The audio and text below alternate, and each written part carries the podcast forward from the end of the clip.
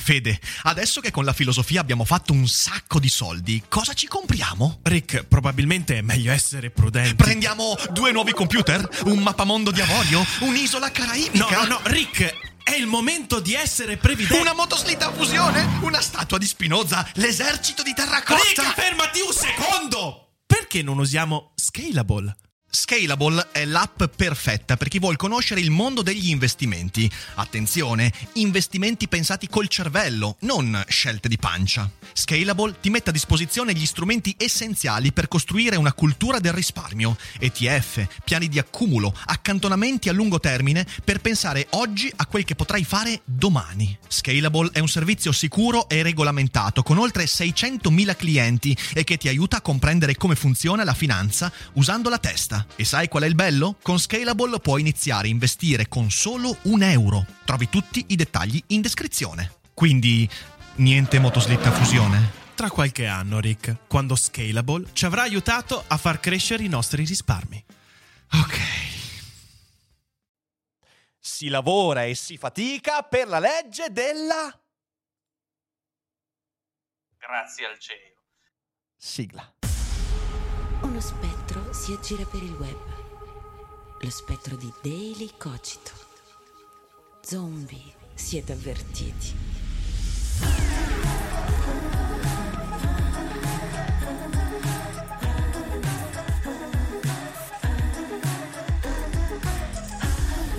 Ben trovati a tutti e tutte qui al Cogito Studios, pronti per questo nuovo Daily Cogito in cui allegramente parliamo di sofferenza e fatica. Qualche giorno fa, anzi una settimana fa, sono stato a casa di Dario Moccia. Mi sono divertito un casino perché abbiamo fatto una bella cogitata, la seconda parte di quella che si è tenuta ai vecchi Cogito Studios un anno Un anno fa, eh sì, circa un anno fa, eh, in cui sapete, insomma, abbiamo ecceduto con l'alcol, quindi anche nella seconda parte abbiamo ecceduto con l'alcol, però sono venute fuori delle belle cose. Peraltro faccio i complimenti a Dario per la sua maratona bellissima che si conclude, se non sbaglio, oggi o domani, eh, con un risultato straordinario. Io ti faccio un grandissimo complimento, amico, perché è bello vedere la creatività che hai esplodere in questo modo. E... all'interno di questa chiacchierata, che vi consiglio di recuperare, la trovate nel canale Dario Moccia Archives, ehm, a un certo punto, fra i mille ragionamenti eh, coadiuvati da una certa quantità di limoncello di Sorrento, è emerso un ragionamento interessante che, devo dirlo, per me è piuttosto limpido, parlando dei criptoguru e dei guru della felicità, guru di qua, guru di là, guru di su, guru di giù. Sapete, questo è un argomento che ho trattato molto spesso anche nei miei libri, per esempio in Seneca tra gli zombie. Dario mi ha chiesto: ma perché? Perché tutti questi guru? E io sono partito con un'argomentazione un po' ampia, in cui il punto centrale è il seguente. In un mondo che ci ha disabituati al valore evolutivo e psicologico della sofferenza e della fatica, è facilissimo credere a chi, volendoci manipolare, ci dice: io posso farti arrivare alla felicità senza fatica e senza sofferenza. Questa roba vende tantissimo. I guru fanno esattamente questo nella stra gran parte dei casi. E io lì, insomma, l'ho un po' spiegato, un po' argomentato, e per me questa roba è piuttosto limpida.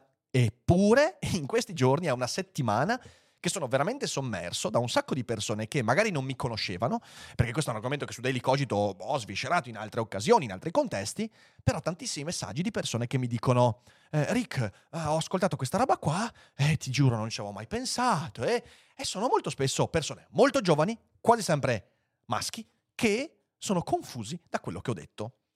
E ho ricevuto anche dei racconti piuttosto intimi. Vi faccio tre esempi. Ovviamente i nomi che utilizzo non sono i nomi degli utenti che mi hanno scritto, perché non voglio assolutamente che venga violata la loro privacy, però a un certo punto mi scrive Alessio. Alessio mi scrive che non ha una relazione, ne ha avuta una e gli è andata molto male. Non specifica in che modo molto male. Ora non ne vuole più. Non vuole più soffrire, non vuole più spendersi, perché è rimasto deluso.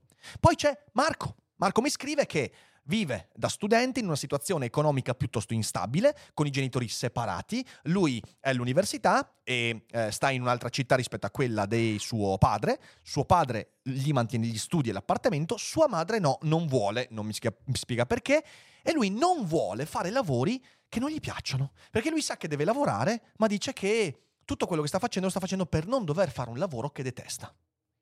Roberto, mi scrive e mi dice che vorrebbe essere più acculturato, che ascoltando i miei video ha visto, insomma, eh, con ammirazione la capacità di argomentazione e il bagaglio culturale, ma quando inizia un libro si stanca velocemente, si annoia, non ce la fa.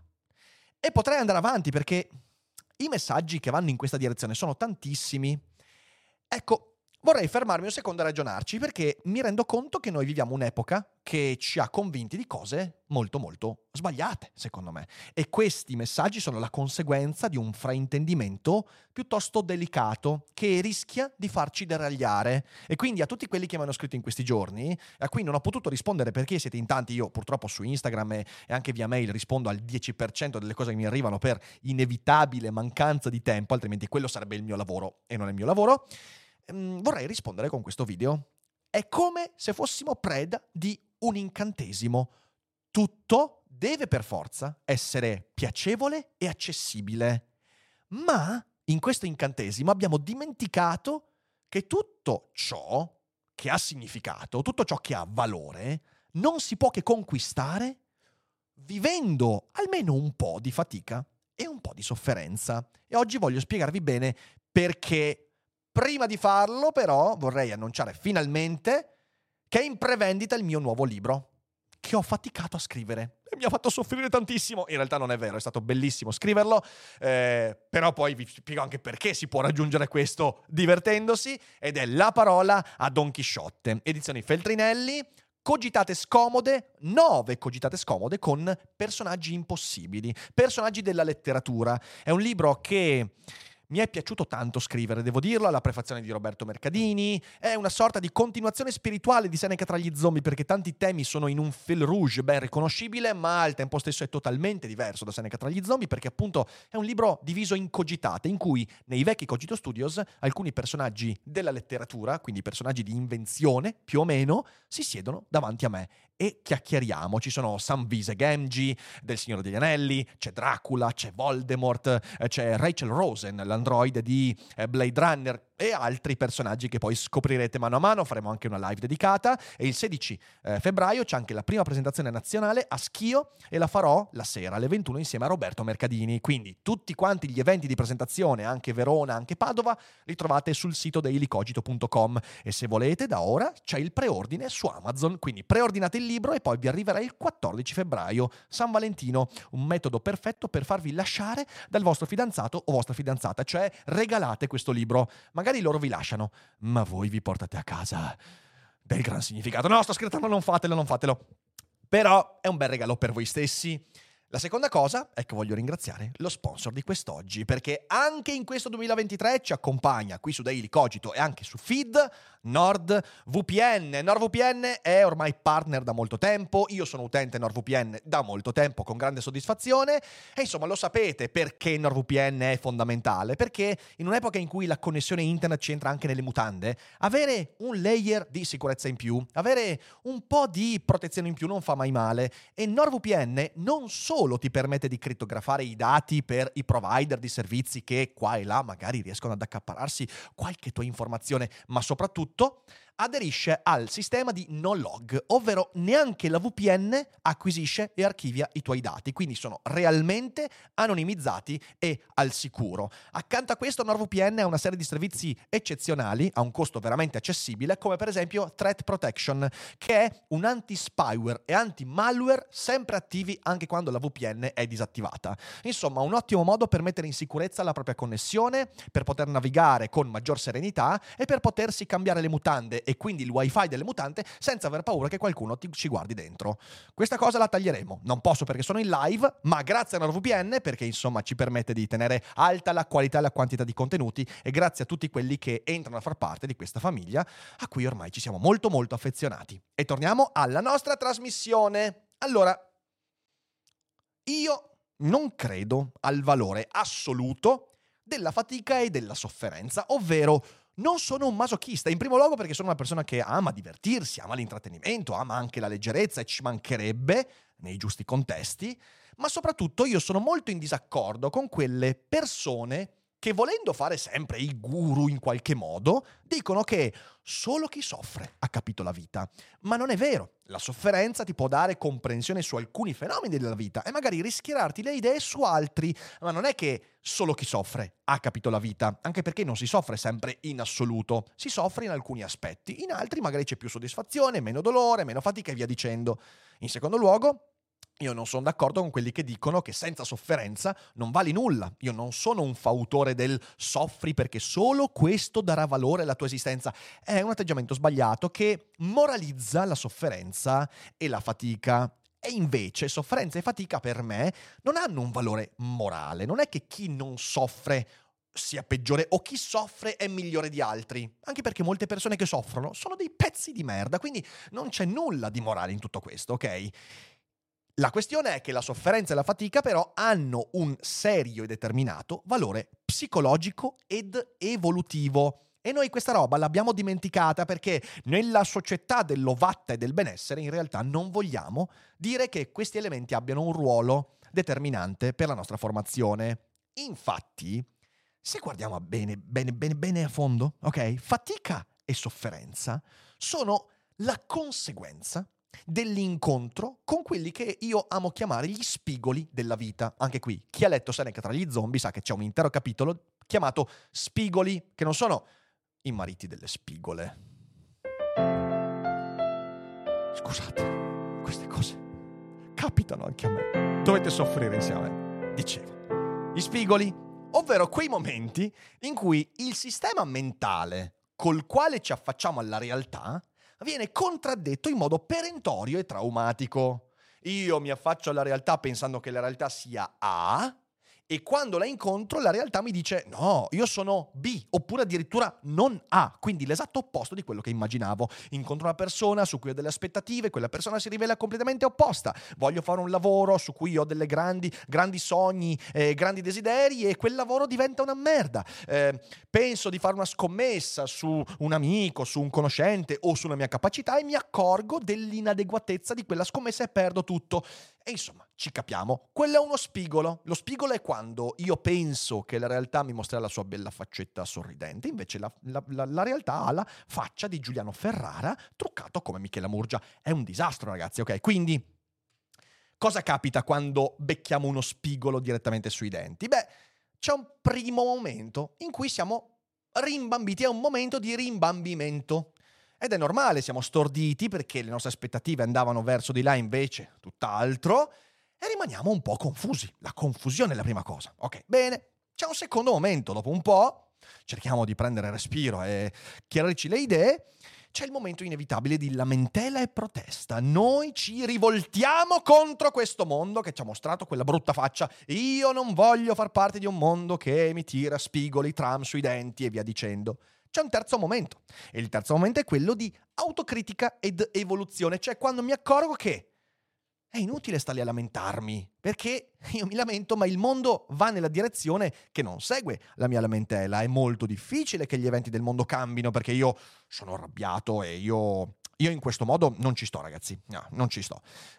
Quindi c'è il terzo momento, autocritica, ovvero ma magari ho sbagliato qualcosa io, ma magari sono io che ho qualcosa da modificare, da rivedere. E questo porta all'eventuale evoluzione o almeno a un sistema di trial, trial and error in cui riprovo, sbaglio di nuovo, ma sbaglio meglio e quindi e via dicendo. Ecco, questo terzo momento noi spesso lo dimentichiamo e ci fermiamo al punto due, ci fermiamo al punto della lamentela e della protesta. E questo è un atto di incredibile autolesionismo. Perché? Beh, riprendo gli esempi che vi ho fatto, gli esempi di Alessio, Marco e Roberto, che di nuovo non si chiamano così e che saluto, insomma, eh, a loro ho risposto, quindi magari si ricorderanno se vedono questo video. Ora, prendiamo Alessio. Alessio dice che non ha una relazione, di questa cosa soffre, ok? Soffre del fatto di non avere una relazione, vorrebbe avere una relazione, ma la sofferenza derivata dalla relazione precedente, che è fallita miseramente, è più alta rispetto a quella di restare da solo, al punto che forse restare da solo è quasi desiderabile rispetto ad avere un altro tentativo. Ora, io posso argomentare da tanti punti di vista questo. Eh, parto da quello personale. Se io conto le mie relazioni fallite nella vita, cioè veramente non bastano tante mani, mettiamola così. E tante sono fallite per colpa mia, tante sono fallite per colpa degli altri. Non parlo solo di relazioni d'amore, parlo anche di amicizia, parlo anche di relazioni lavorative, parlo delle relazioni umane. Ovviamente qui Alessio si riferiva alle relazioni eh, d'amore. Ora io non gli ho chiesto nel dettaglio perché è fallita l'altra, però mettiamo anche che sia fallita proprio per colpa dell'altra persona, perché magari l'altra persona era cattiva, crudele e via dicendo. Questa cosa fa soffrire, crea dolore, crea un grande senso di protesta, maledetto il mondo che mi ha fatto incontrare quell'individuo, e ci sta perfettamente. Poi però dall'altra parte, se qualcuno si ricorda la puntata della scorsa settimana sulla fiducia, noi sappiamo che quando diamo fiducia a qualcuno, noi stiamo anche prendendoci la responsabilità dei criteri su cui abbiamo basato quella fiducia. Cioè, se io ho una relazione con qualcuno, anche d'amore o di nuovo d'amicizia, significa dare fiducia a quella persona. Mi confido, mi denudo, mi mostro per quello che sono. Quella persona ha la mia fiducia. Se quella persona poi usa quella fiducia male eh, e me la tira addosso a colpi di meteorite eh, e mi fa veramente soffrire, eh, certamente quella persona è una merda, ma io sono responsabile nella comprensione di quali sono i criteri che ieri mi hanno portato a dare fiducia a questa persona e che domani potrei modificare per dare fiducia a una persona diversa. Cioè, non voglio dire che Alessio sia parte del problema in questo caso, ma Alessio è parte del problema in un modo molto particolare. Deve cercare di far sì che i criteri di fiducia di domani siano migliori rispetto a quelli di ieri.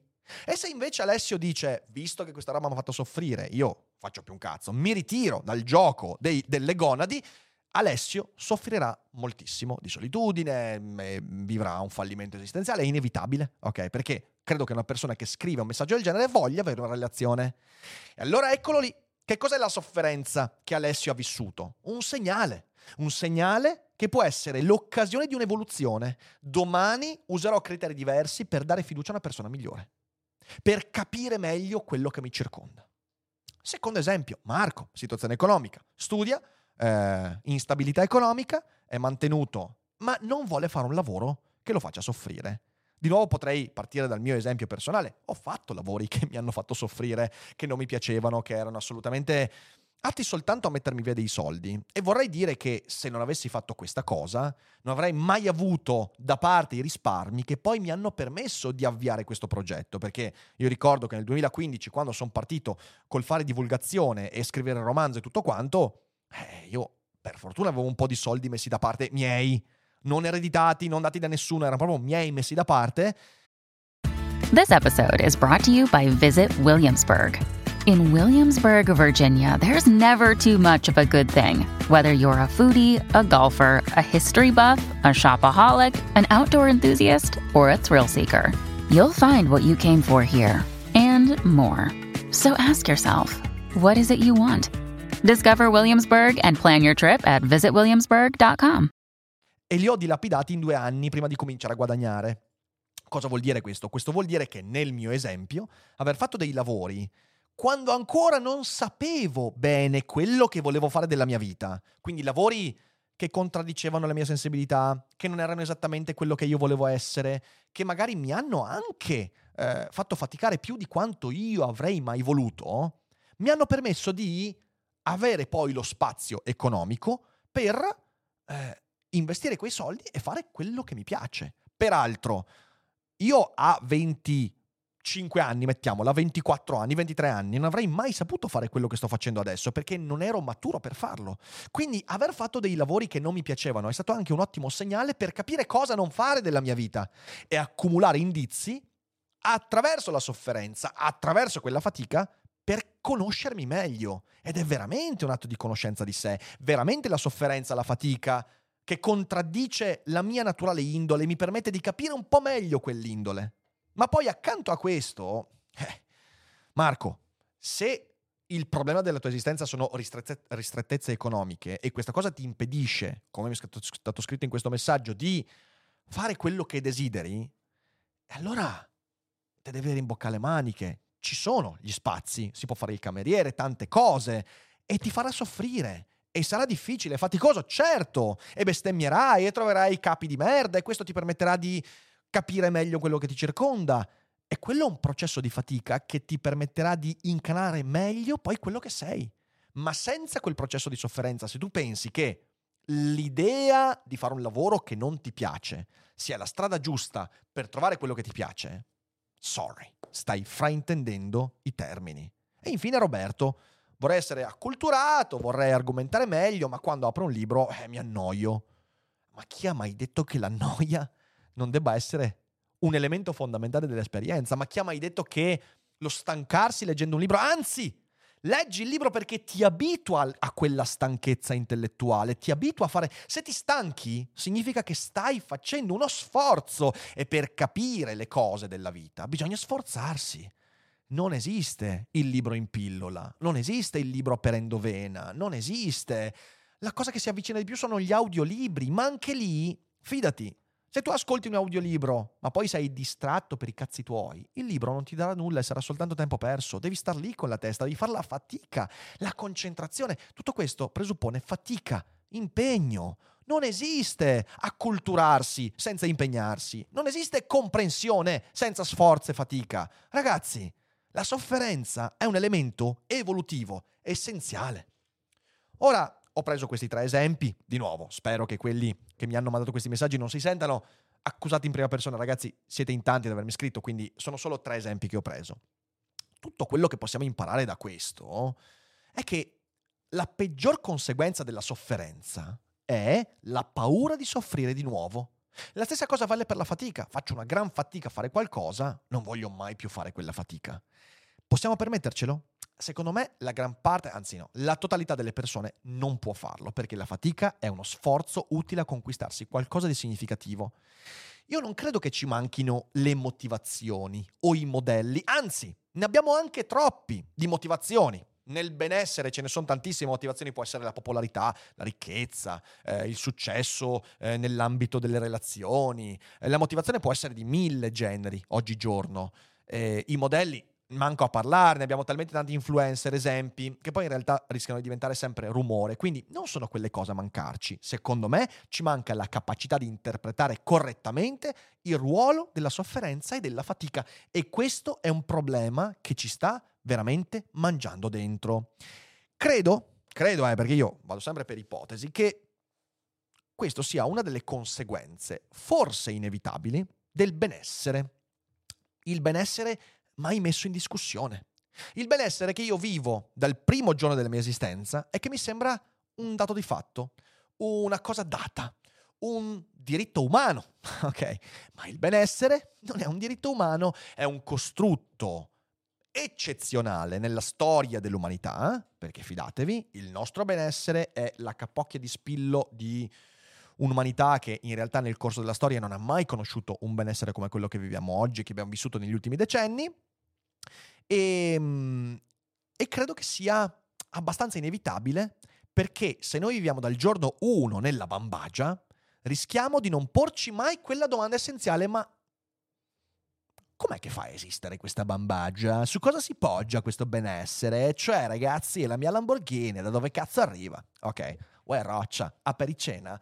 Vabbè, al di là del, del milanese imbruttito, secondo me il fatto di non conoscere mai, in nessun modo, un certo tipo di sofferenza, quella sofferenza che non è semplicemente appunto la noia, il fastidio, ma la sofferenza reale, durante l'età dello sviluppo, e non avere neanche nessuno che te la racconta in modo efficace, la sofferenza, ci porta a non familiarizzare con quelle sensazioni che poi inevitabilmente vivremo, come Alessio, Marco e Roberto hanno vissuto, come io ho vissuto, come tutti vivremo. Avere un lutto, quindi perdere qualcuno, vabbè, la sofferenza che ci viene in mente subito. Il fatto che noi, ai ragazzini, ma anche agli adolescenti, non vogliamo parlare della morte, perché non sia mai che li traumatizziamo. La morte, ma stiamo scherzando, la, mo- la morte. La morte al massimo la raccontiamo con qualche film della Pixar, però proprio mettendola tipo così, un po' edulcorata, con la gamification. Cioè anche la sofferenza e il lutto può essere un gioco, un intrattenimento, che anche qui devo farci una puntata, perché secondo me è un'idea che ci sta friggendo il cervello. La fine di un amore, eh, gli amori finiscono, come le amicizie finiscono, e spesso finiscono per delle ingiustizie, per delle incomprensioni, per delle cazzate straordinarie, e a volte bisogna fare la fatica di chiedersi cosa sono disposto a fare per salvarlo questo amore, oppure cosa vivrò quando lo lascerò andare senza essermi aggrappato con i denti e con le unghie a questo amore. Un cocente fallimento in ambito lavorativo, relazionale, in ambito di studio. Avete mai affrontato nella vostra mente un cocente fallimento prima che quel fallimento si verificasse? Il valore di nuovo della letteratura, eh, che ti permette di entrare in contatto con i fallimenti di altri senza che sia tu a viverli, e quindi ti fa familiarizzare con certe visioni e certe esperienze. La perdita di un lavoro, che spesso, nell'epoca del posto fisso, che ancora oggi è un mito che purtroppo va per la maggiore, eh, ragazzi, il mito del posto fisso ci ha distrutto la capacità di adattamento e di comprendere come si modifica la società. La scoperta della propria inadeguatezza, un'altra cosa che spesso confondiamo con il semplice non, non essere completamente a proprio agio in un ambiente, il sentirsi un pesce fuor d'acqua, eh, che nell'adolescenza vivono tutti. No, no, no, no.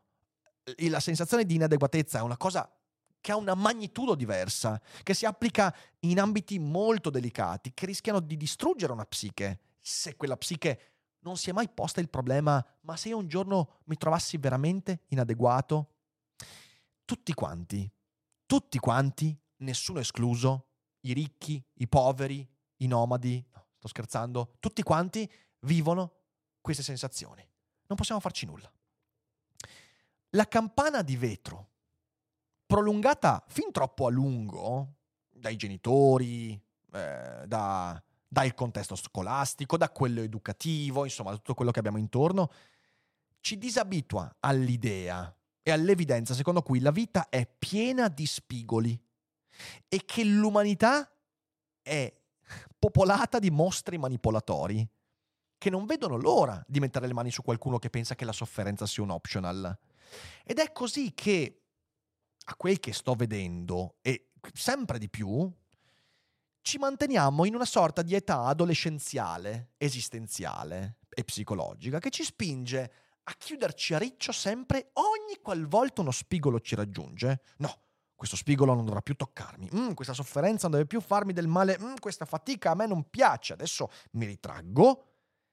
E anche ad essere ingenui nei confronti degli altri, perché in qualche modo pensiamo che tutti quanti vogliano il mio bene, così come il mondo è fatto a somiglianza delle mie caratteristiche, gli altri vogliono tutti quanti il mio bene. E questa ingenuità poi la paghiamo cara, perché dimenticandoci la sofferenza e il dolore imperanti nella vita e la fatica, dimentichiamo anche che esistono gli stronzi e rischiano di farci molto male se noi non siamo preparati e viviamo in questa bambagia adolescenziale. Gli stronzi te se mangiano vivo.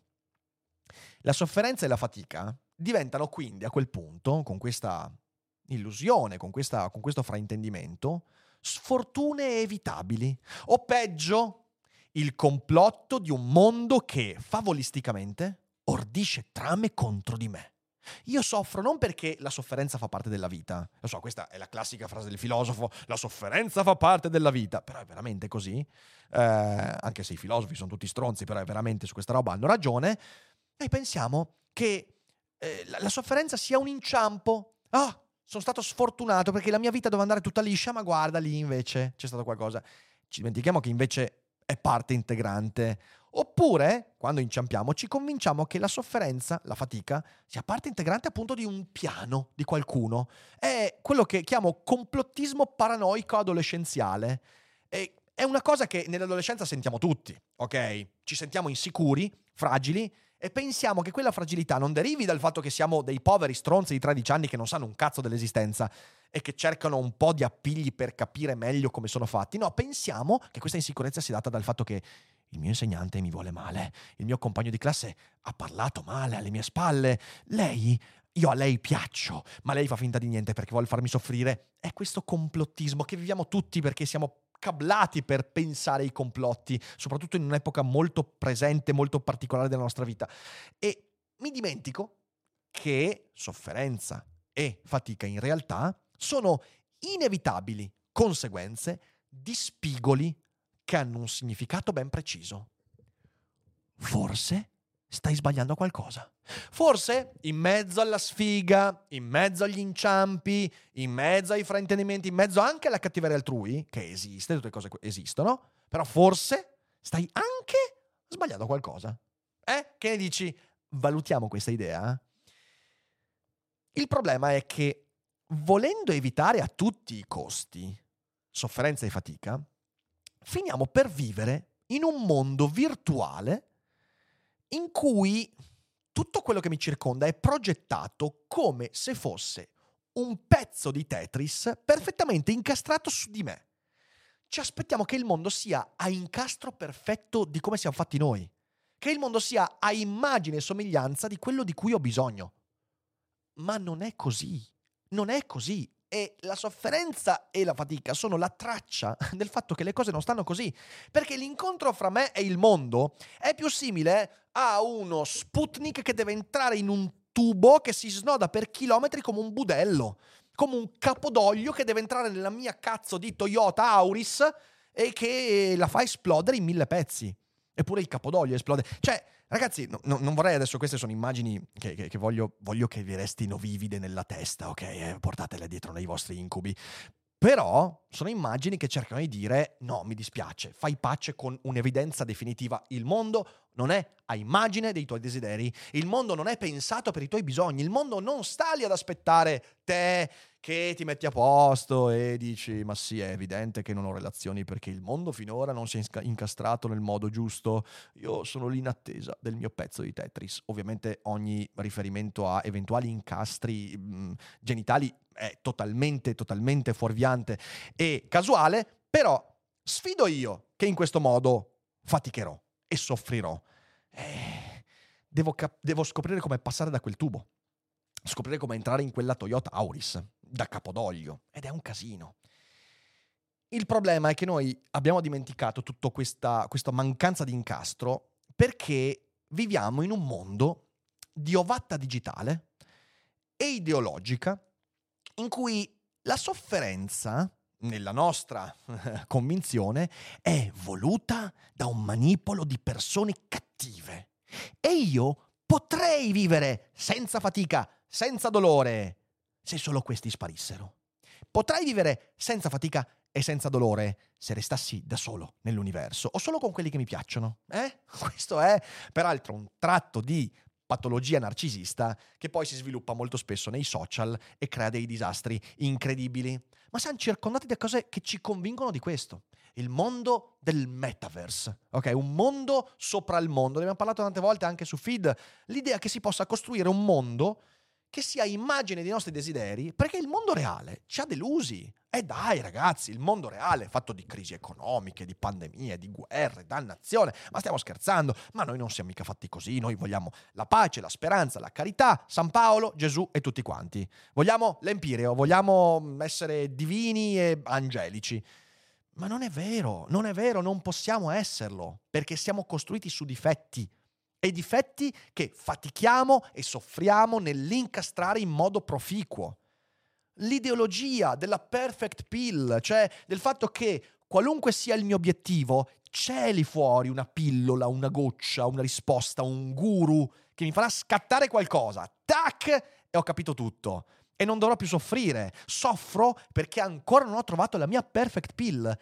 Cazzate! Non esiste nessuna perfect pill, in nessun caso. Quello che sta al di fuori di me potrebbe forse darmi quelle soddisfazioni e aiutarmi a costruire un contesto utile, e questo non lo si può negare, ma se in questo contesto utile manca l'idea di vivere in modo interiore la sofferenza e la fatica che mi impone di migliorarmi, la perfect pill diventerà soltanto l'ennesima droga, l'ennesima dipendenza a cui mi aggrapperò e che poi mi causerà rancore quando non risolverà i miei problemi. Perché? Perché sono io che non ho voluto risolvermeli, evolvendomi, migliorandomi, mettendomi in discussione. When you need mealtime inspiration, it's worth shopping Kroger, where you'll find over thirty thousand mouthwatering choices that excite your inner foodie. And no matter what tasty choice you make, you'll enjoy our everyday low prices, plus extra ways to save, like digital coupons worth over six hundred dollars each week. You can also save up to one dollar off per gallon at the pump with fuel points. More savings and more inspiring flavors make shopping Kroger worth it every time. Kroger, fresh for everyone. Fuel restrictions apply.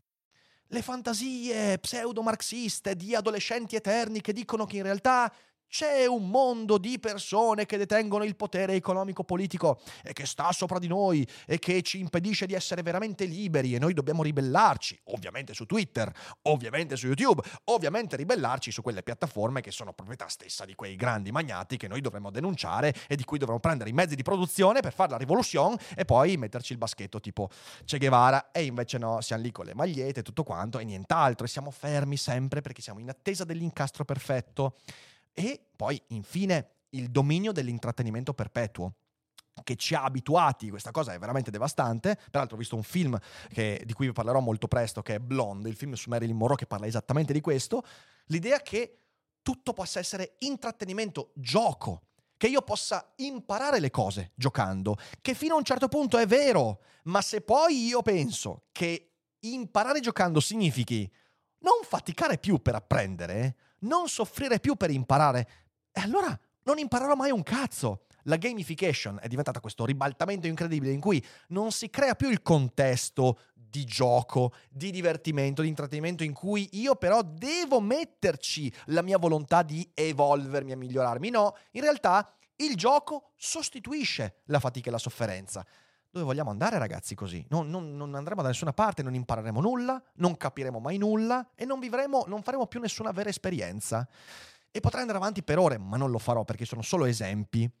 Qui non è questione di colpevolizzare chi non ce la fa, perché di nuovo fatica e sofferenza non sono elementi morali, non hanno a che fare con il senso di colpa, hanno a che fare con l'evoluzione. Si tratta di dire loro che forse domani potreste farcela.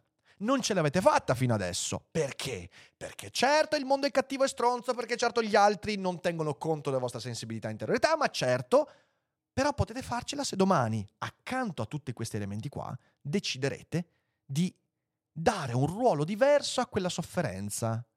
Non come alla scusa buona per ritirarmi dal gioco, ma all'indizio che mi permette di pormi le domande in modo diverso, individuando nella mia vita quel poco di me stesso su cui posso agire, il mio carattere, il mio modo di esprimermi, il mio eh, l'immagine che gli altri hanno di me sulla base di quello che io proietto, tutte queste cose qua, superando la paura della sofferenza e della fatica, perché avere paura della sofferenza e della fatica significa avere paura di esistere.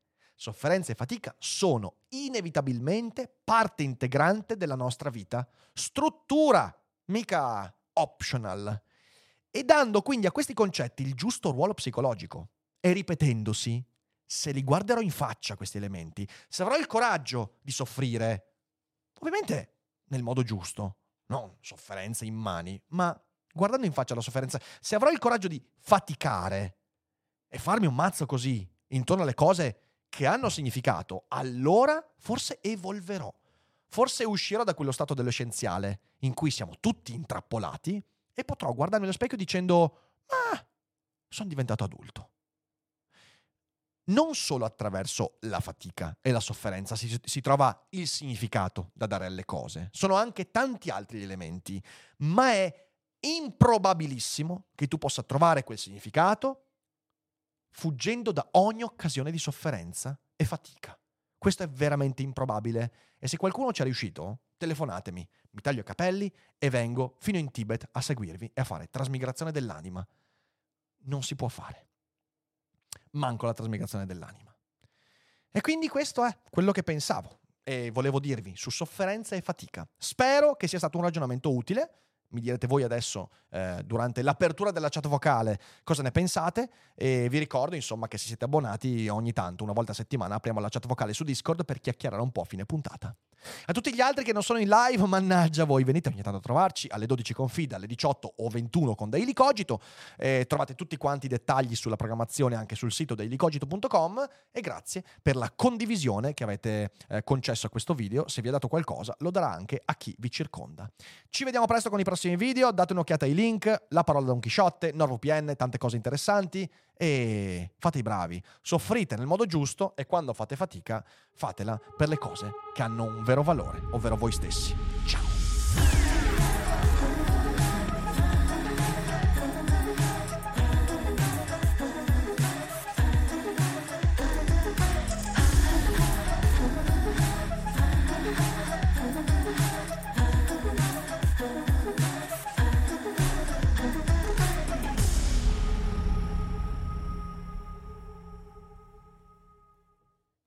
I'm Sandra, and I'm just the professional your small business was looking for. But you didn't hire me because you didn't use LinkedIn Jobs. LinkedIn has professionals you can't find anywhere else, including those who aren't actively looking for a new job, but might be open to the perfect role, like me.